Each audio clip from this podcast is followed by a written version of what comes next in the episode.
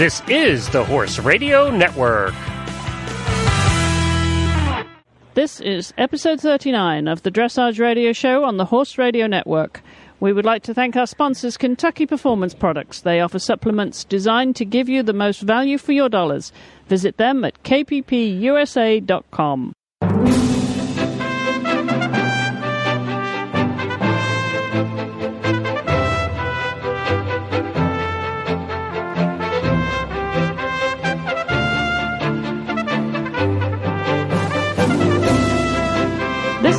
Stafford in Lexington, Kentucky.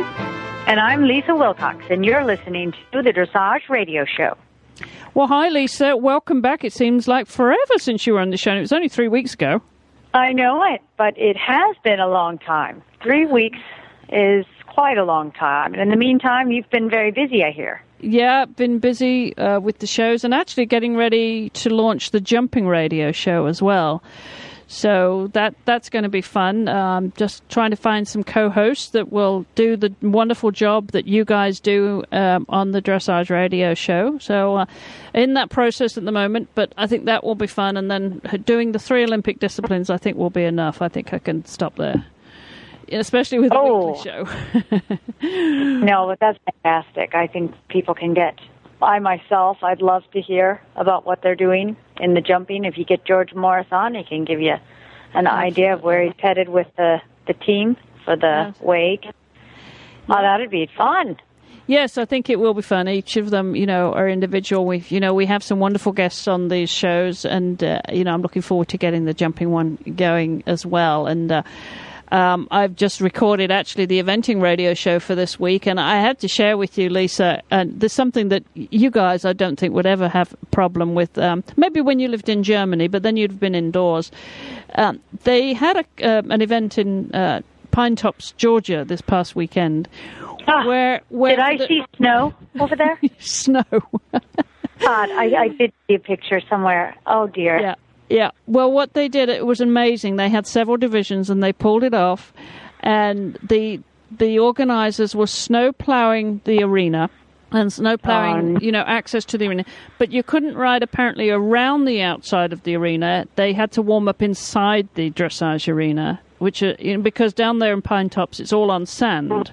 So you had the Yeah. snow on sand, so the footing was okay. But of course, the horses would feet would ball up. So. Uh, Everybody was sharing hoof picks to pick out the feet before they went in the dressage arena. Uh, and they were able to complete this?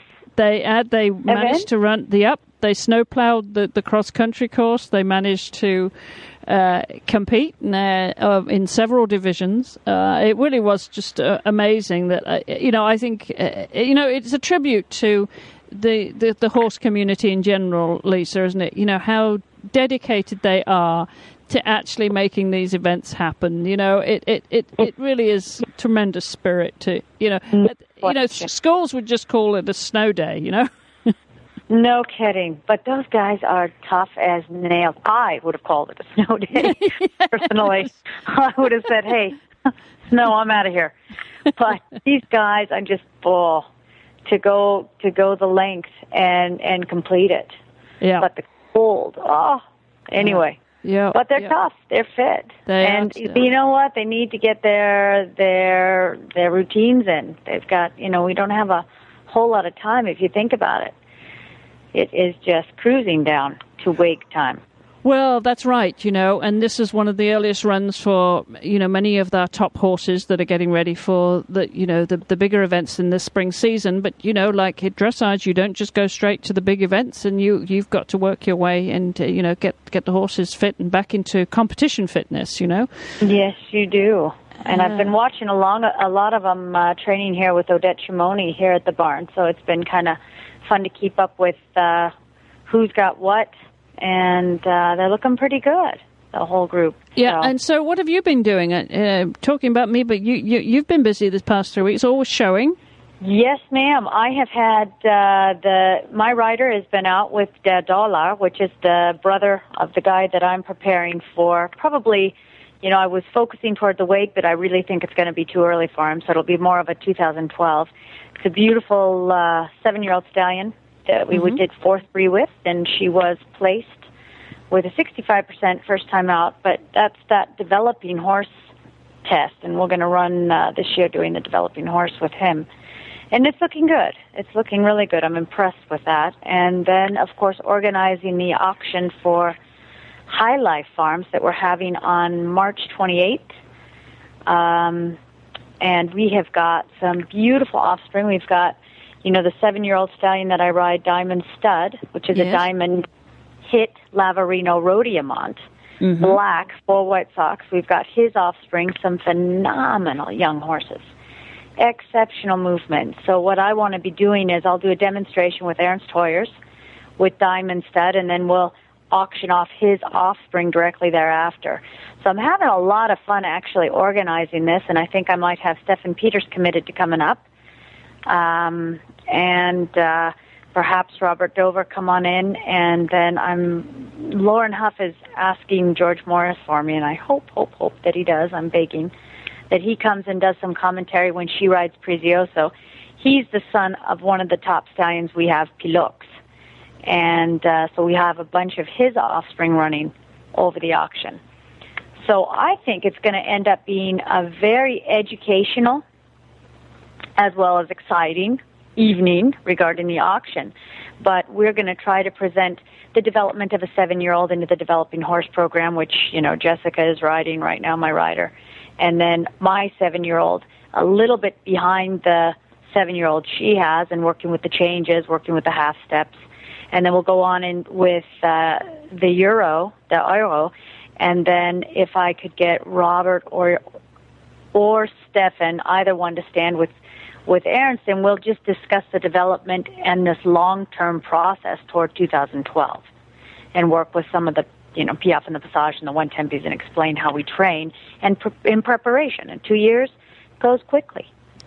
That's uh, that's gone quickly. So I'm really looking forward. So we're in the in the organizational phase of it all, and I think it's going to be, I think it's going to be exciting. And I've just been going through some photos for the catalog. So anyway, That Busy, sounds a lot of fun. Yeah, re- Yeah. That on top of everything else, but that's an interesting project to to uh, you know to really get involved with because you know you, it just gives you the opportunity to see things from a different perspective, doesn't it? You know, even the horses that you're looking at all the time. Exactly, and I so enjoy the bloodlines. I sh- Mhm. I so enjoy the the breeding aspect and and looking at what these young stallions are producing and and the athleticism and using. We've got dressage line with jumping line, and it makes for an athletic horse, a good, sturdy, athletic animal. And uh, I think the jumping pedigree mixed in with the dressage is is very important. And we have those examples at this auction, and so very excited, very very and and stunning, stunning creatures, Oh yes, some real quality quality horses. beautiful, and here in our own backyard. It's not Yes. like we have to travel over to Europe. No, exactly. You know, and I was talking to, to, to Debbie McDonald, I think it was, uh, recently about this. You know, the depth of and quality of the horses we have in this country now. I- As you say, we don't have to go to Europe anymore. We've we've developed such a base here. we're really we're really having getting an understanding we're getting a hold of very very very good uh, pedigrees Yeah. and exceptional broodmares and that's that's the in very very important part of the broodmares they're like 80% of the equation and then Right. of course our good stallions so Right. i think that the americans are understanding and able to get a hold of the quality we need to produce great stock with hmm before I think we came home with the leftovers, everything no one else wanted, thinking we got a deal.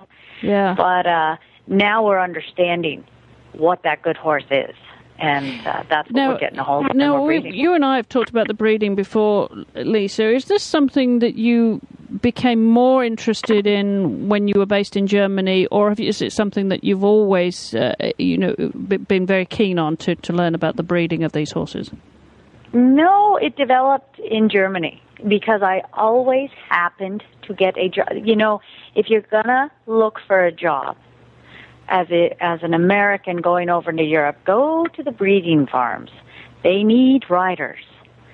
So uh, that's that. I basically everywhere I got a job, it happened to be a breeding facility, and so my knowledge of of uh, bloodlines and and breeding and competition and generations understanding generations and how their characters develop and this and that and the other that that I became aware of in Germany Mm-hmm. um very very uh you know one thing you have to do as a as an employee for these you have to know third generation so it's if they come up and ask you what are you riding it had to slip off your tongue like diamond hit lavarino rhodamont three Really? generations Yeah. Yes. yes it's a must It is Yes. a must you go to Schockemöhle their their employees have to know to the third generation what they're sitting on there are no excuses. So it's it's very important bloodlines, and I understand the importance of it as I see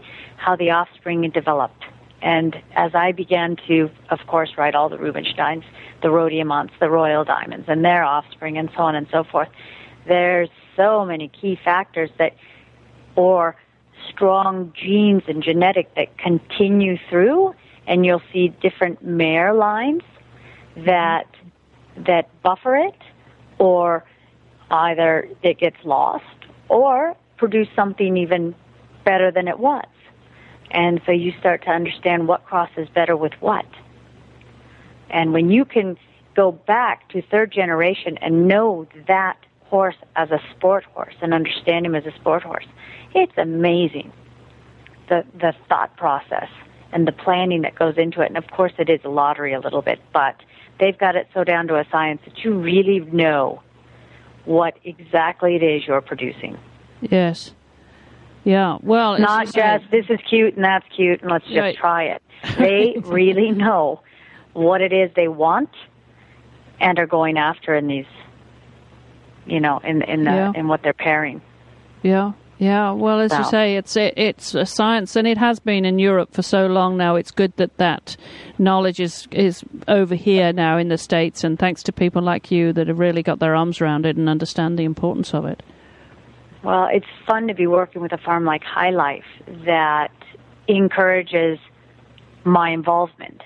You know, she's she's very keen on her mare stock, and and that's what's made her so good at what she's doing. But um, you know, just the feedback from the rider. Well, what do you think? What's his character like? What do you feel? What gaits, uh, potential, all of it. How is he as an athlete? And uh, what do you think of him as a stallion? Uh, at least they are caring to ask that rather than to stick to their guns and say, no, I want to do it this way regardless of what the feedback. Uh huh. So this has been uh, very, very much fun to work with Joan.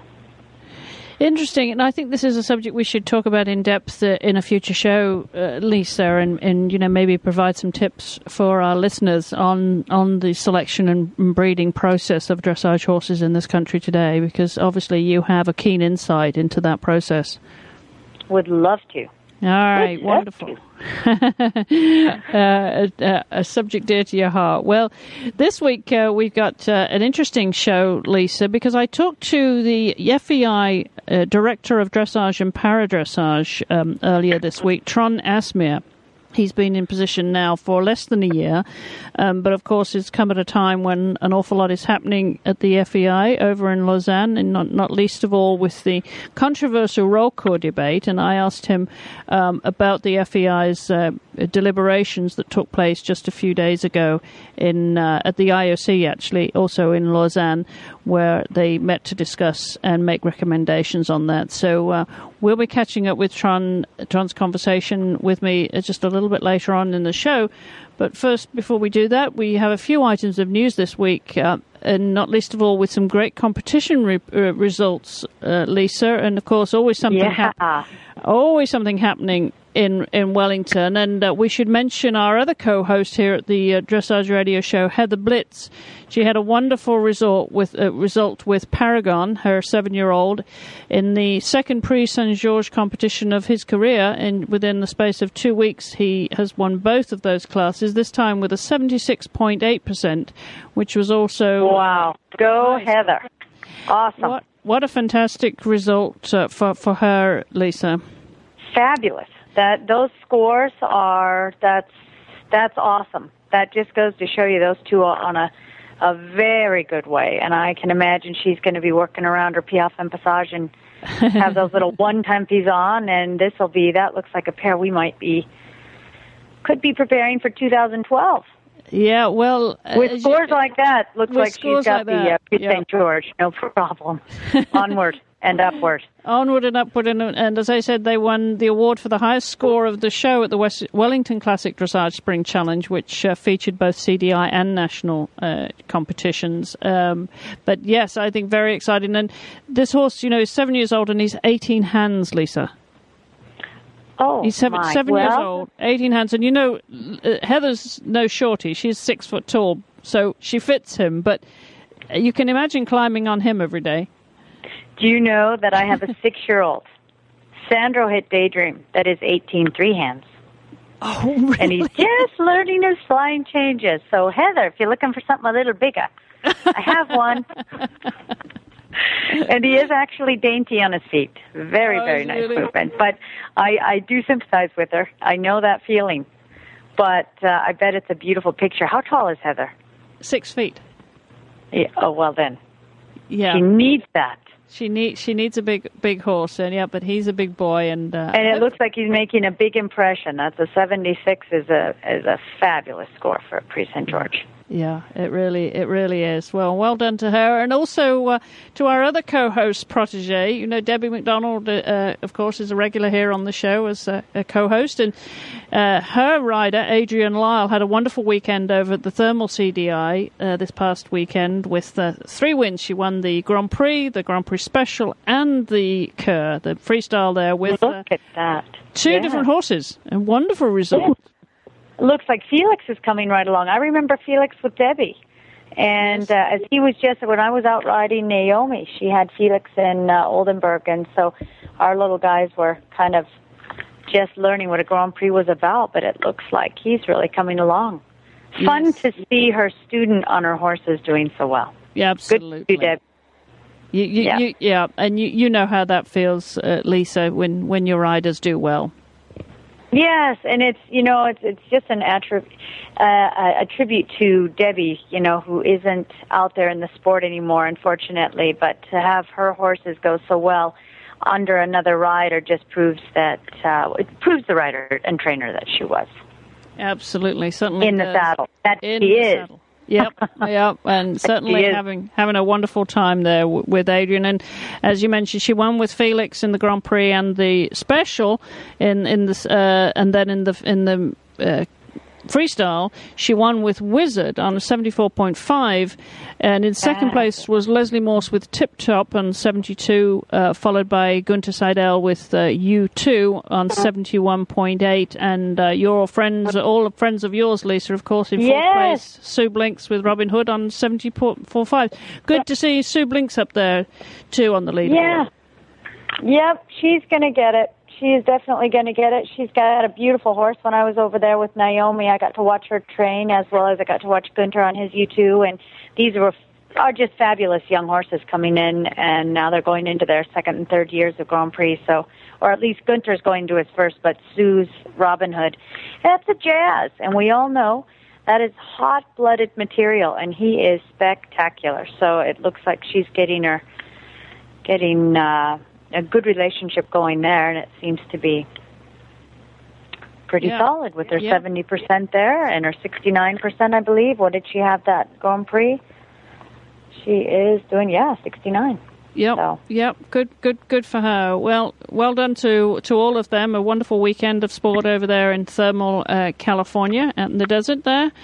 And when you mentioned uh, some breeding earlier, I thought about the story we had about uh, Don Schufro, Lisa. I don't know if you noticed this in the news this past week. He's now actually been officially retired from competition, um, and that took place at the Paul Schockemöhle Stallion Show in Vechta where the owner, uh, Blue Horse Stud, showed several of its stallions to the public. And that horse, well known to you, of course, 17 years old now. Um, with with I just no- can't believe it.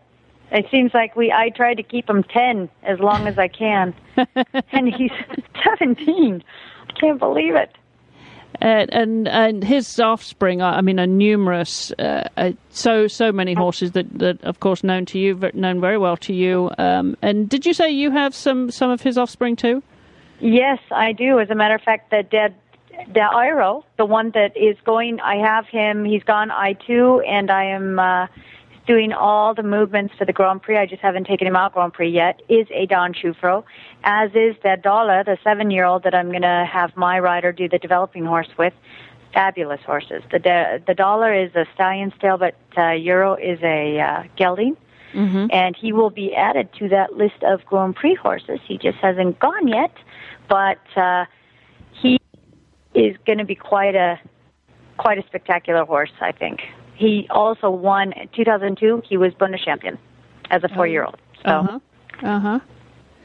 Yes, Well, indeed. Just as um, just as um, uh, Don Schufro retires, we also hear news of Gribaldi passing away um, just these past few days. The sire, of course, of Totilas and uh, IPS Painted Black. Um he actually reached a good age too. He was 17 years of old uh, of, age, but unfortunately he suffered from a ruptured aorta, and uh, that happened just a few days after he was actually officially retired. And uh, those of you who who know Gribaldi know that he was uh, competed very successfully with uh, Edward Gal. Uh, for what three, three, four years from 2004 to 2006, they had a wonderful partnership. And Gribaldi's sire himself was a Trakehner, the Co- Costa- Kostolany, who performed Right. at Grand Prix l- level. Um, you know, a very prominent stallion again. And you know, it's interesting, uh, uh, uh, Lisa, that we we're actually talking about these horses in the news that, that they've made such a name for themselves that the horses themselves are news making. Well, it's a loss. It is a, an It is. incredible loss. It's one of those that uh, ranks up there with a Donnerhall and a Rubinstein. And watching, you know, if you look at the Totilas and the Painted Black and the offspring that this stallion has uh, produced, I hope there's a lot of frozen semen out there. Or Totilas price just doubled. Yes. his, his breeding. But it's just um, sad to lose a stallion at that age. That that's a very young age, if you ask me. I'd like to see him turn to 25 or get to at least 25. But uh, when you see all the fabulous offspring that this stallion was responsible for, it's just a heart wrencher to lose him like Yes. that, and especially so shortly after his official retirement. Yes, exactly. Gosh. Yeah. That Very was, sad. Well, uh, well, condolences to Edward Gal there of obviously losing a, a great friend. Well, we're going to take a short break now, um, Lisa, before we uh, introduce our guest this week, Trond Asmyr, and uh, we'll be back in just a second, so don't go away. Hi, Glenn the Geek here, and we all know that Kentucky Performance products are scientifically developed to address the specific problems facing modern horses. One of those problems that's happening right now in the South and going to start happening all over the country, we hope soon, is heat. And horses sweat, and when they do, they lose critical electrolytes. Electrolytes that play a major role in optimal performance. Loss of electrolytes causes fatigue, muscle weakness, and dehydration. Horses offered supplemental electrolytes have less stress related problems. They rebound from exercise sooner and return to feed quicker after exercise. Summer Games electrolytes from Kentucky Performance Products were developed for the elite athletes competing in the 1996 Atlanta Olympics. The research proven formula replaces the electrolytes and trace minerals lost when horses sweat. Its concentrated low sugar formula provides more electrolytes per dose than many leading brands. When your horse sweats, replenish his losses with Summer Games electrolytes. Brought to you by Kentucky Performance Products, helping you keep your horses healthy, sound, and competitive. Visit them at kppusa.com. Well, Lisa, as I mentioned, I was able to catch up with uh, Trond Asmyr, who's the uh, director of dressage and paradressage for the International Equestrian Federation, and has been now for a few months. He's just under a year. He joined the FEI last at the end of last springtime, um, but of course, coming at a time when there's there's always something going on in the sport of dressage and the FEI at that level. Lots of politics, um, but also a lot of good things too, Lisa. I mean, we're seeing you know some wonderful uh, world championship, uh, world record breaking scores, and and an increase in the quality of horses and riders and competition around the world, not least of all in this country. So. I was able to catch up with him and, and have a conversation and hear about what uh, what's going on over there, and not least of all on the findings of the recent uh, meeting to discuss Rollkur. So let's hear what Trond has to say. Well, Trond, welcome to the show and thank you for coming on and t- spending time with us. We really appreciate it. Thank you, Chris. It's exciting to be with you. Well, uh, as I have, told you um, earlier, the, the, the, Dressage Radio show now is reaching such a wide audience and a new audience too, Trond. So I think this is a great opportunity for, for you to come on the show and talk about not only the issues of the day, um, but also all the exciting things that are happening in the sport these days. And I know you've been in office for, what, less than a year now, but uh, you've had lots on your desk already. Yes, uh, in fact, uh, I came in in, uh, in June last year, but I've always been busy and uh, deeply involved in the dressage and the equestrian sport anyway. So it was that way not new to me. I'm an international judge. I've been in the uh, board of the Norwegian National Federation, so I'm an active rider myself. So it was not new that way, but I mean it was the most exciting of all times I could come into it. Um, we have seen uh, fantastic development in our sport. Uh, I think uh, what we see now, uh, all the attention around freestyle, which makes the sport so much more interesting and understandable for people who don't have any deep insight in our sport, makes it really go out to so much more people. Um, in the European Championships last summer, we had record number of audience, we had record number of results, we had the most fantastic uh, performances we have ever seen. So, so the sport itself is developing fantastically well.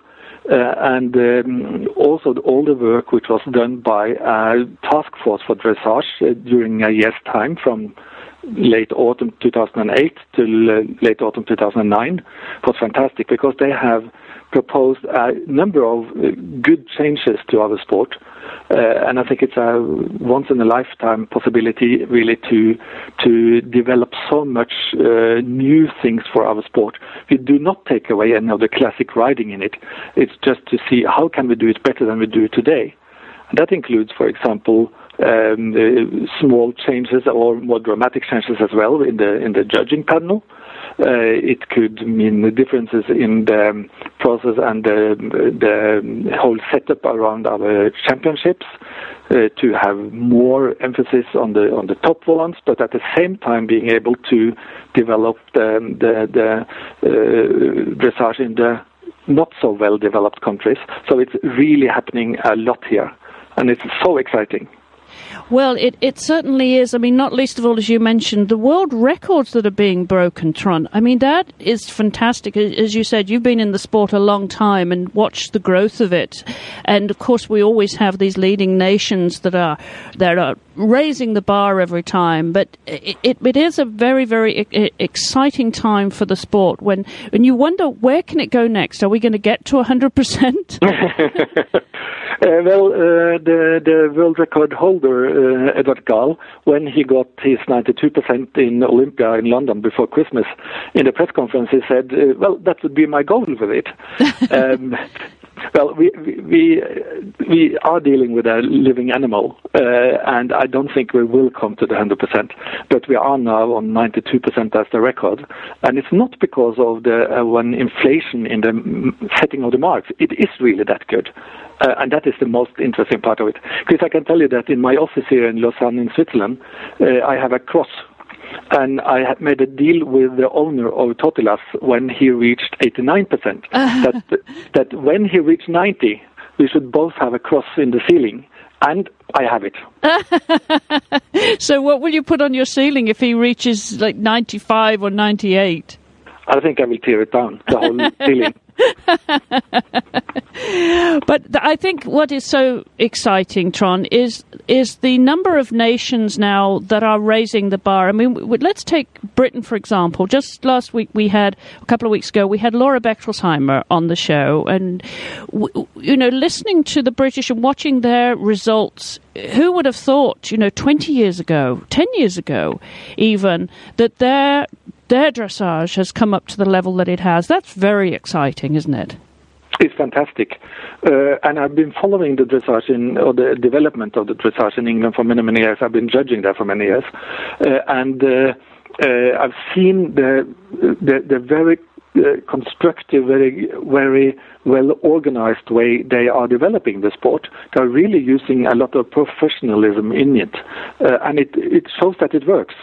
Um, and it's it's exciting that we don't have only Holland and Germany uh, competing in the top there. And of course, Laura is, uh, for the time being, the, the big star in, in Great Britain. But they have a number of good uh, riders and horses uh, uh, just around her. So it's not a one star; it's a it's a whole team. It is, Uh, yes. and, and and to be able to obtain that, they, they really have a good base. A national show in, in England now normally have between uh, 20, 25 riders in the Grand Prix. So it's it's it's really a good base to work on to, to get also the tops. And of course, here in the US, we also, I mean, when you look around the number of quality horses that are available in this country and the increasing standard of of uh, riding too, that's that base has broadened extensively over the last 10, tw- 15, 20 years. Uh, similarly, and that has to be exciting from where you're looking in Europe. Trond, because so much dressage has been based in, in, in classically and traditionally in Europe, but now this sport is, is certainly a worldwide sport, and, and you're getting as much competition from the Americans as you are within Europe. Yes, that's right. Um, and I, I think that's a fact everyone uh, has realized for a time, uh, for quite a number of years now, that uh, that the U.S. has the ability to and the resources to, to, to fight with the best ones. Uh, but can I just mention one other country which I think it's exciting just now? That's Brazil. Ah, Um, yes. They have a development plan for dressage going now up to 2004, 2016 for the Olympics. And already this year, 2010, they will have seven international shows, CDI shows in Brazil. Um, I'm not sure how many participants they will have for each of them, but, but just the way they are preparing for the future, that, that will bring results quite soon. So I'm excited to see also countries coming after uh, the top ones that they are really going so deeply into it and so uh, with so good uh, basis for it. Well, it is very exciting when you think how. I mean, this is a sport that's uh, you know achievable to so many, um, and it, it's such an accessible sport too. And I want to talk a little bit uh, later on about the para equestrian element because, Yeah. of course, you're responsible for that as well. Yes. But when we think of the, what's happening in the sport, or all the, all the positive development of the sport, we also have to address the things that have not given us favourable publicity in recent times. And it's a bit like a Chinese meal, isn't it, Trond? It's, you've got the sweet and the sour. That's right.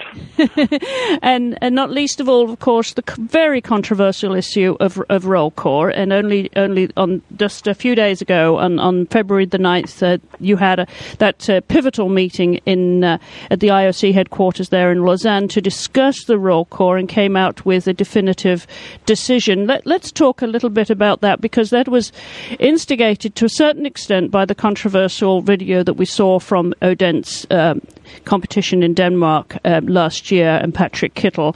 That that was, if you will, the instigator of of this recent review. Talk us through that process and how the the FEI came to this decision, if you would, Trond. Yeah. Uh, could I just start a little bit earlier because um, this is not a new issue. Uh, already in 2006, FEI had uh, a conference uh, on this uh, issue. Indeed. Uh, because it had already been um, quite controversial for some years. Uh, I think it's it's a fact that whenever someone develops a new technique, new style, uh, something like that, uh, it will be controversial. We have seen it in other sports as well. Um, so, so to have a good discussion around it, I think that is positive and that brings the sport forward. Uh, but but you're right. Uh, it was the video of uh, a rider in Odense in Denmark who, which really brought us uh, uh, brought this to the top attention of the of the world. In fact, um, I think there has been over more than 100,000 uh, views on that video. So of course it has been a major thing also for us. Um, we, we saw the discussion coming up, and we also saw that we did not have good enough guidelines um, for the warm-up arena how our rules today should be implemented and used uh, at the warm-up arena. Uh, so, so that was one of the reasons why we wanted to have a discussion among all uh, parties uh, in this game. So we took the initiative to the conference we had, as you said, on now on Tuesday. So we had representatives from uh, everything from riders, trainers, of course, vets with different views, uh, commercial interests, communications interests, uh, and and the rest of the sport. Uh, we had from National Federation. Um, we had a large represent, representation. We were all altogether 22 people. Um, also horse welfare people. Um, and it was a fantastic day. Um, I think my understanding, my feeling is that we came further in our decision making process than we could have expected to come. Uh, we got an agreement uh, on a couple of uh, major issues. Uh, it was clearly stated that uh, aggressive riding is not anything we can permit in any way, can, cannot be sanctioned anyway. Uh, we also clearly said that we have to define the different words better. Um, we have often been using the words Rollkur, hyperflexion, and uh, low, deep, and round, the LDR, um, among each other. We, we, haven't really defined it, and that we did. We said that uh, Rollkur and hyperflexion being the same thing, uh, that is uh, flexion in the horse which is obtained by an aggressive riding, while LDR uh, is uh, not obtained that way. So that is a positive way to ride. Um, so I think based on this, we will now have a working group uh, going through how this should be implemented uh, and how we can expand the current guidelines we have for the stewards for the shows, how this uh, should be done. So, um, and that will take a little bit of time, uh, and we couldn't expect to have everything ready there and then in, in four and a half hours. So I'm quite excited of the results we came to. Uh, and from what I've seen also in the press and all the feedback we have gotten, I think the, the whole world, in, uh, most of the world, uh, is following us, uh, being happy and uh, satisfied to the result we came to.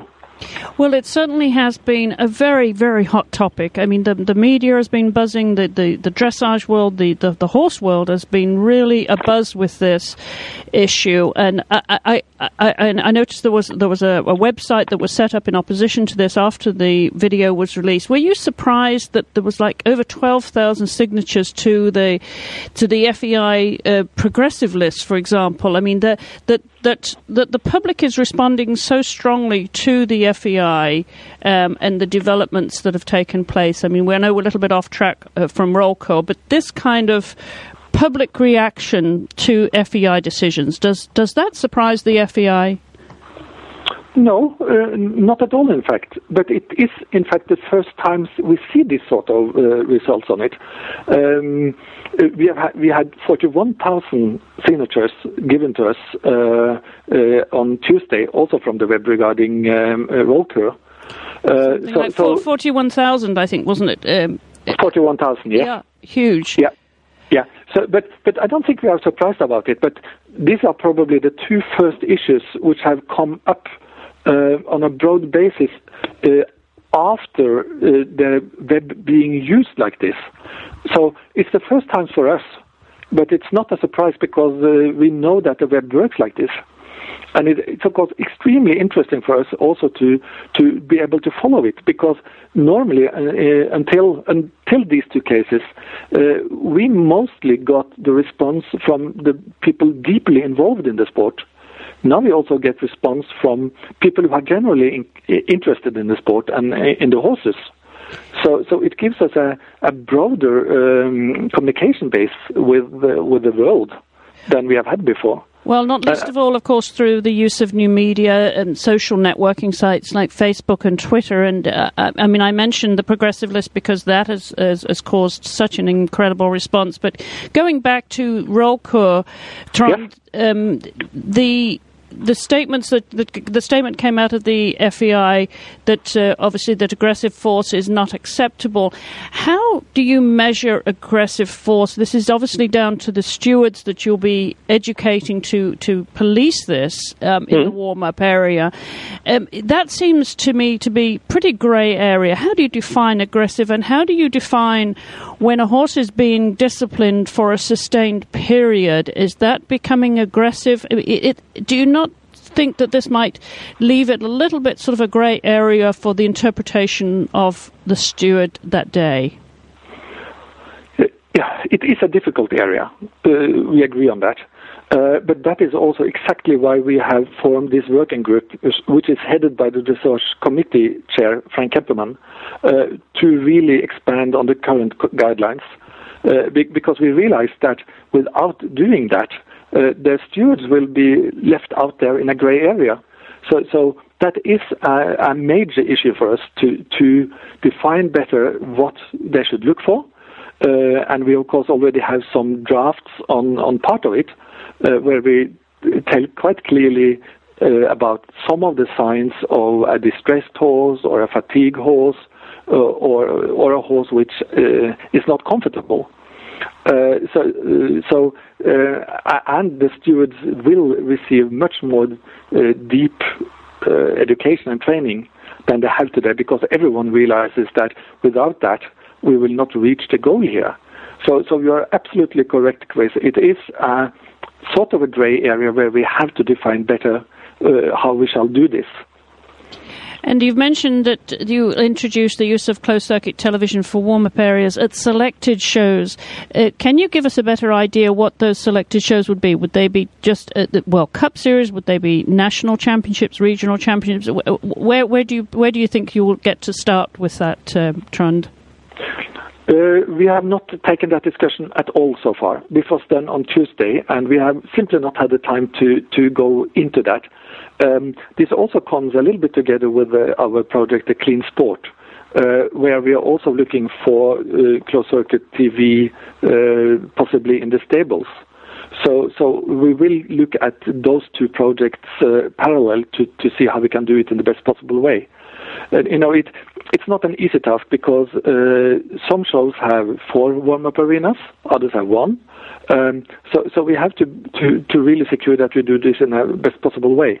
But um, my uh, feeling about it is that it will not be only the top shows. Uh, um, we have at least the same level of problems on on uh, lower level shows.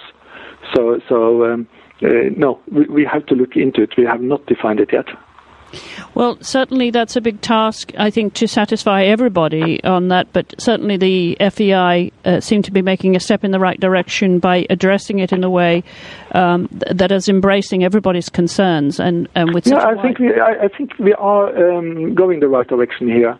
Um, uh, as I said when you started talking about uh, the the conference, uh, I think we reached. Uh, uh, much further than any of us had uh, expected when we started the meeting that day, uh, because we realized that there is a big difference be- between the interest groups. Um, uh, so, so it is difficult to find something which uh, embraces everyone and satisfies everyone. Uh, and I'm so happy that we reached a consensus on, on these things, because that will make it also much more easy to, to implement it. And the German Equestrian Federation, of course, came out in support of that and just really underlining, underscoring the the uh, principles that they uh, based their uh, rule book on, a national rule book as well as the international rule book. And is this something the FEI would be encouraging other national federations to do publicly declare their position to, Trond, um, based on the the meeting that you've had this week, this past week? Well, what we did before the meeting was that we went out to all the national federations and asked for their input, and we, we did get mainly from the from the main dressage nations, um, and I think we from all of them we have a good support from what was decided. Uh, and it's uh, what we have seen in, in other cases also is that when FEI rules some on something like this, um, the national federations uh, uh, will easily pick it up and, and, and do it uh, in their own countries. So, so I think just that we um, made the conclusions we did will make many, many national federations do the same in their home market. Well, of course, it is a very big year with the World Equestrian Games coming up, and having that to, to, deal with, and the progressive list, as I mentioned earlier, two very hot topics that have created quite a, a following and quite an interest and quite a response from, from the horse world generally. Yeah. Uh, there's other things on your plate that are much more fun to deal with, though, Trond, I'm sure. And not least of all, wearing your hat uh, uh, responsibilities for para uh, dressage. Let's let's talk a little bit about that because that is a very much an emerging sport, and absolutely, and one that I believe you're particularly interested in developing. Yes, oh yes, oh yes. Uh, and I have been uh, also uh, before I started here in FEI, I've been deeply involved in it. Um, you know, we have been through a process where most of the national federations have taken over the responsibility for for para riding from specialized para federations in the different countries.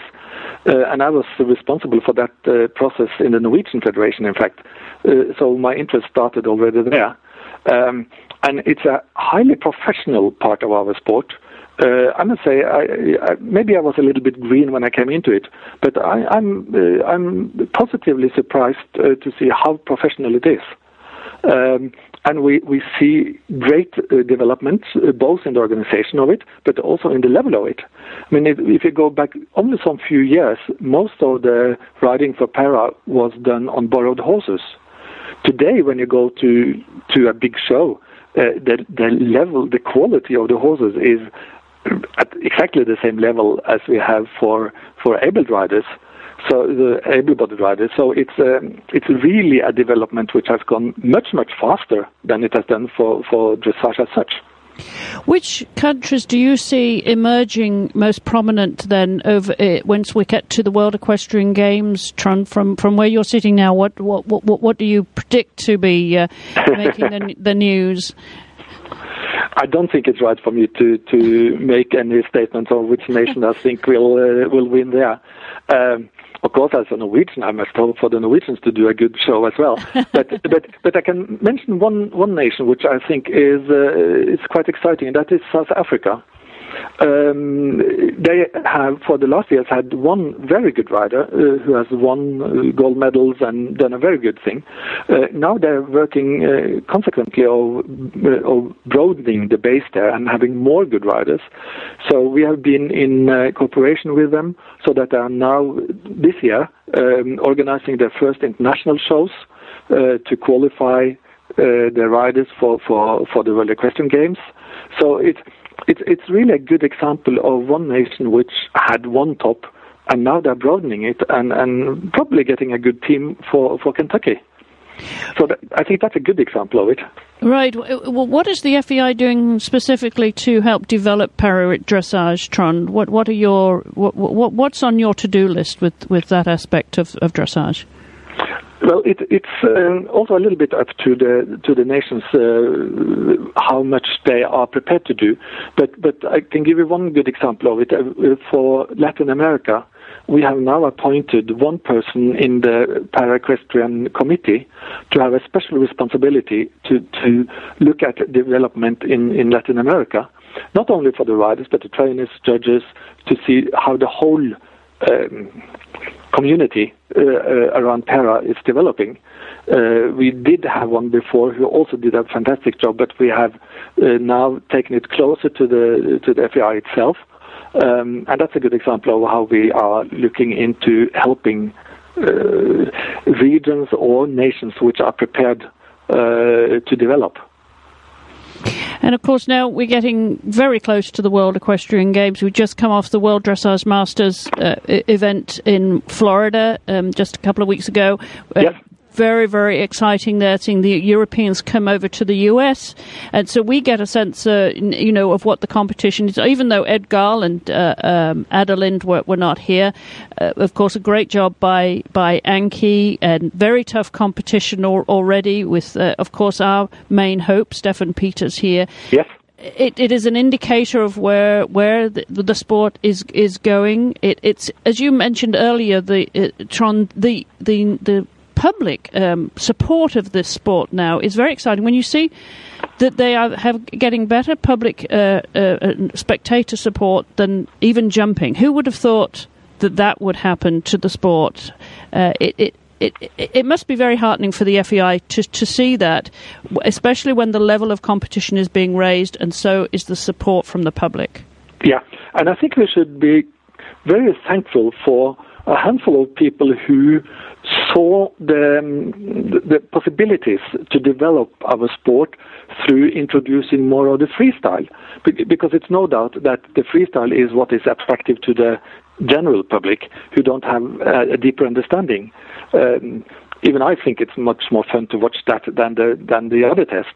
Uh, and it was a lot of uh, opposition to, to go the way um, FEI finally went. Um, so, so those people who were, looked so well into the future, I think we should really thank them for the work they did at that time, because uh, uh at, at Windsor for the European Championships this uh, last year, it was the, the atmosphere was unbelievable. Yes. Um, it was so fantastic. And we're of course looking forward to the same in, in Kentucky. Uh, and we know that uh, the U.S. Uh, spectators are normally much more enthusiastic than the more reserved Europeans. So who knows? well, I think they showed that in Vegas for the World Cup a few years ago. If you remember, that uh, was an incredible support from the public oh, yes. there. So, uh, oh yes. I think we're in for a big time when you all come to Kentucky. It's going to be very, very exciting. And I just want to ask you, Trond, when the time comes and you reflect on your term in the FEI, what would you like your legacy to be? um, it's a couple of things. Uh, one is that we have developed the sport in more countries than we have today, uh, because I see that the very top of the sport that develops itself. Uh, it's not the FEI's um, um, work which has made Edward Gal uh, breaking the world record. Uh, but our job is more to, to make it uh, also uh, available for, for the rest of the world and build that base. And if I can help with that, that is one important thing for me. And then uh, I must say that all the time since 2006 when we had a previous conference on, on Rollkur and hyperflexion, that has been a difficult stone on the shoulders of many people. And I see that we can develop that uh, further now, and I'm really happy that we can do that. Well, as, as we know, it's a very interesting and exciting time. We certainly look forward to welcoming Europe over to the US for the first World Equestrian Games outside of Europe, and, and the level of competition here, I think, is going to be thrilling for everybody concerned. So, uh, thank you very much for spending time with us, Trond. We know you have a very busy year ahead of you, and not least of all, addressing the all aspects of dressage and, and para dressage. And I hope you'll come back on the show. Thank you so much, Chris. But I cannot promise you a 100% result. All right. Well, thank you so much, Trond. I appreciate it.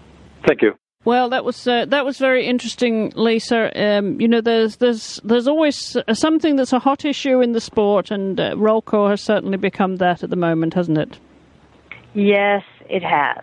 Yes, it has. Uh, I'll be interested to see how we're able to implement our stewards, stewards, sorry, and uh, particularly gray areas of how many seconds, minutes, and so on and so forth. But I, I think we're on a good way, and I think it's going to be something that just takes time to implement. Yes, absolutely. Well, we will follow that with interest, as indeed the whole of the dressage world is. And we're going to take another break here uh, for just a second, and then we're going to come back in here from Lisa on her tip of the week. So stay tuned. We'll be back in just a second. Hi, Glenn the Geek here, founder of the Horse Radio Network. We've been getting a lot of emails lately about the quality programming we have on the Horse Radio Network with all the different shows that we do. Many people are asking us what they can do to help the Horse Radio Network grow and expand the range of programming even further. There are three ways you can help. The first is to keep listening every week and to subscribe through iTunes or Zune. The second is to support our sponsors and write them emails and tell them thanks for supporting the shows. And the newest way you can help is through Amazon. The next time you need to get something or anything really through Amazon, just stop by the website at dressageradio.com and click on the Amazon banner in the middle of the page. Amazon gives us a percentage back for anything you buy, and it doesn't cost you anything extra. All it costs is a couple of clicks to come on to our website first and click on the banner before you buy anything at Amazon. It's that simple. You were going to buy it anyway, and coming to the dressageradio.com website first helps you support the Horse Radio Network. We thank you for listening and supporting us here at the Horse Radio Network. Well, Lisa, I started last week um, a new segment, um, or introduced a new segment, and I was just want to remind our listeners to write into us and post your suggestions on Facebook for great partnerships. Partnerships in dressage that have to be retired now, um, but those that uh, you remember fondly and would like us to recall, recount and would have the rider on the show and talk about those partnerships. And uh, of course, we, we all have. Uh, memories of wonderful partnerships over the years, don't we, Lisa? Of really great horses. Sure do. We really do. And I think that's a great idea. I think a lot of these riders out there could could tell you stories about their their partnerships with previous horses. If it were Anki, Isabel, Steffen, Robert, Gunter, oh my goodness. Yes. Um, yeah. Yeah, I, I would, and going back too. I mean, you know, for those listeners with a longer memory, um, for some really classical partnerships, uh, you know, back in the day, as they say, uh, there's just so many to choose from. If you had to just think of one off the top of your head, Lisa, who would that be? Oh my! Putting you on there the spot. There are so many. So yeah, many, huh? there are so many. So but many. Uh, I think Reiner Klimke and Ahlerich is always Yes. going to something that that just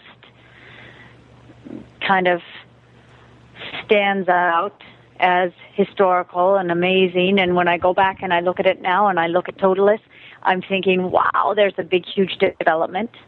And uh, my thoughts then, watching them in Los Angeles, goosebumps. And uh, I, I just think we've had a lot of fantastic partnerships, if I think about it. And I think Kyra and Matador and Karin Rehbein and Donnerhall, Oh yeah. ah, Yes. it just goes on and on. yes. Yes. It really goes does. on and on. There isn't there isn't one particular. I you know, and if, even if it's Nicole Uphoff and Rembrandt, Oh, absolutely. Loved that pair. Yes. there's yes, yes, yes, yes. There was just just. Uh, I think that uh, we've had some phenomenal relationships, horse rider relationships, and Yeah. the fun thing is, is now we're watching new relationships come on. Edwards had several horses, and now he has his Totilas, and all of a sudden it's it's a uh, it's it's amazing. You watch it, and I've you know just talking to Stephen Clarke and other people who've watched it. There's such a an amazing feeling watching the two. It's harmon it's harmonious. The pair are so in tune to each other, Yes. and uh, I think that's what you're looking for in those those particular great partnerships that we've we've seen in the past. Yeah, yeah, and uh, mentioning Stephen, I'm I'm hoping to get him on the show. You know, be- have you seen the beautiful book? Of course, you're in that book with Relevant, um, that wonderful book, Dressage Dreams of Stephen Yes. Clarke's. Yes, as a matter of fact, I, I right away ordered thirty. Did you really? Christmas time. I said, they're like, Lisa, are you serious? I said, yes, never been more. 30, and I need them yesterday. it is a But- really delightful book and some wonderful partnerships in there. Not least of all, you with Relly, and there's a lovely picture of you. Uh, with, with him um, in the, what it, what are those yellow In the flowers? mustard field. Is it yes? mustard, is it? The, Oh, the it's Rapsfelder. Rapsfelder, yeah. Yeah, yeah. Yes, was- and my favorite photographer, Arnd Bronkhorst. Oh, Aunt, yeah, he, he took that, did he? Yes. Yes, Yeah. he did. Uh, we had such a. He took some amazing photos that day, where we uh, not only did some training photos, but then off just back around the farm. If the if the farmers only knew I was tromping around through their fields. But anyway, quick shoot. but uh, no, no, no. That that I have to say, Stephen did a fabulous job. You can just get lost in that book, sitting there Yes. reading about all these riders and how they got their start and how they began and their horses and the bloodlines of the horses and so on and so forth. Mm-hmm. Really fabulous. I Really think he did a beautiful. marvelous, marvelous job with that. Beautiful, beautiful book that's gracing my coffee table, and it sounds like it's going to grace You the coffee got table. it. So- Oh, oh, oh, yes, yes, yes, uh, indeed, I have, and uh, it it uh, it sounds like it's going to grace be gracing the coffee tables of most of your friends by the sounds of things.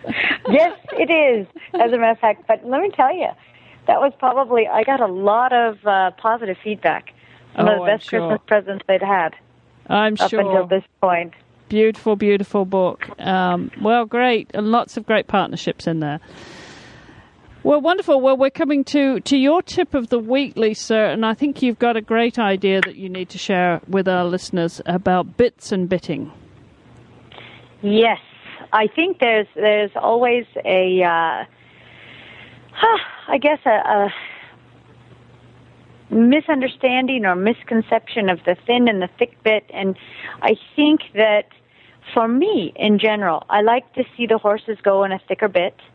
Therefore, the pressure to the mouth is softer. Therefore, the reaction of the horse is going to be more or less like I would rather have a horse feel like taffy in the re- reaction to a half halt than feel like he, rig- he gets rigid and braces over the back. I rather see the half halt take a moment to come through and repeat myself several times before it becomes more immediate than to take a sharp bit and have the horse over you know a long period of time begin to brace to the pressure of a sharp bit. Yes. And what I have found is with my uh, young horses, if I need a correction, then I try to keep the correction a two day thing. Then I'll put a thinner bit in if he's just getting more stronger than I could possibly manage.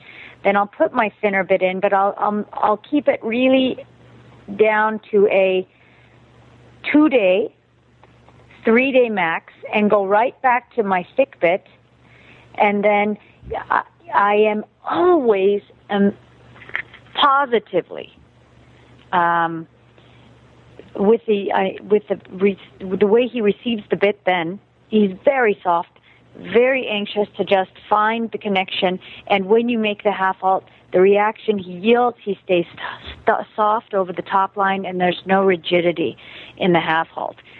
and so, if I can give you a tip, it would be this stay honest, do your homework, and as Ernst always said, torture yourself, not the horse.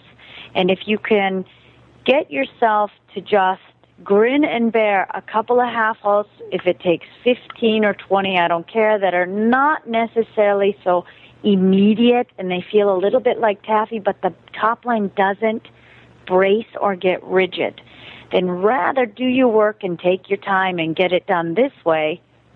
But if it absolutely gets to the point where the horse is up and above the bit and taking you for a ride, well, then go ahead and get your thinner bit, your sharper bit, do the correctional half halts you need to do over the next two days, but then get yourself back into that soft bit, thicker bit. If it's a hollow snaffle, you know, I'm and I'm talking a big thick bit that uh, allows the horse to. Uh,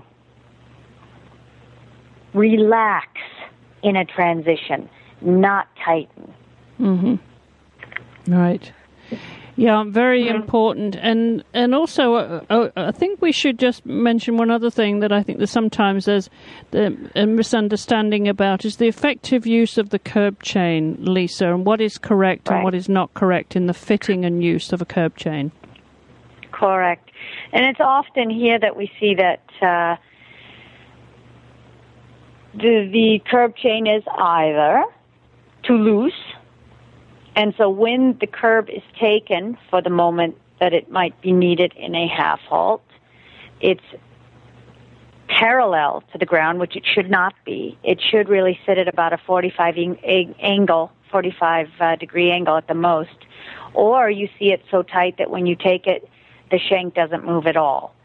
And ideally, the curb is to be used in the moment of the highest collection. Let's just say, just as you're beginning to go into a pirouette, it's just to get that little last bit of control as you need to get the horse to stay on the spot and active, but it's there has to be a release. It's a half halt. You you take the pressure of it and then you release it through the squeeze and relaxation of the fist. And this is what I often see.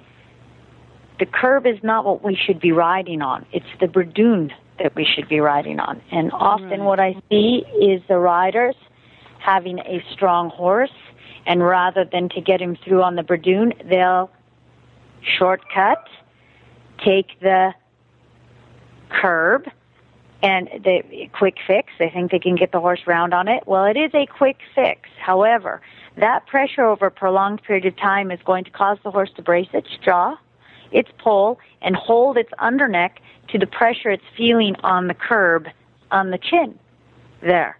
Right. So for that quick fix, there is a long-term negativity if it's used often. If it's just used straight Absolutely. to keep that horse wrong round, and uh, the the point is, what I try to do is pad the curb so that and, I, and and every horse is very different. Some horses are exceptionally sensitive there, so I pad the curb so that there's no sharpness whatsoever when I need to ask for a moment for them to yield to the curb. Mm-hmm. But it really is a momentary thing.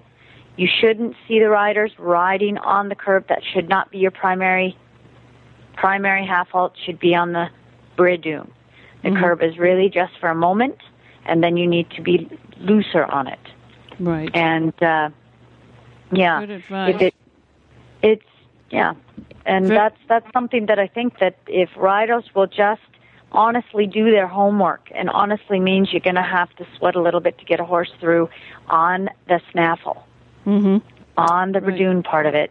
Then you're going to find later down the road you're going to pat yourself on the back and go, "Wow, this horse is so lovely to ride." And Yes. look at he's smiling. Yes. That Yep. pony is smiling. Good advice, Lisa. Well, thank you very much for that. And uh, well, we're just about plain running out of time this week, everybody. But don't forget um, to send in your suggestions for the great partnerships. You can email me as ever at uh, chris uh, at horseradionetwork.com or you can leave a voicemail 270-803-0025. You can follow our show notes, of course, on dress- at dressageradio.com. Follow uh, our fan page, of course, and leave your comments there on Facebook. Or you can follow us on Twitter at Horse Radio, and you can follow me at Chris E. Stafford. Uh, we'd like to thank our sponsors again who make this show possible. And we look forward to catching up with you again, Lisa, down the road. I know uh, you've got more shows uh, coming up, and of course, you've got your auction as well. So we look forward to talking to you more about that as we get closer to it. Um, so un- until we meet again next time, uh, have fun out there, Lisa, um, and take and care. And thanks. Yes, and thank you. And I'm looking forward to the next the next round, and maybe you can make it down for that old auction. Oh, absolutely! If you're not too fun. busy, that would, that would be, be, fun, fun too. That would be a lot of and, fun. And to all you guys out there, thanks for listening and have a safe ride.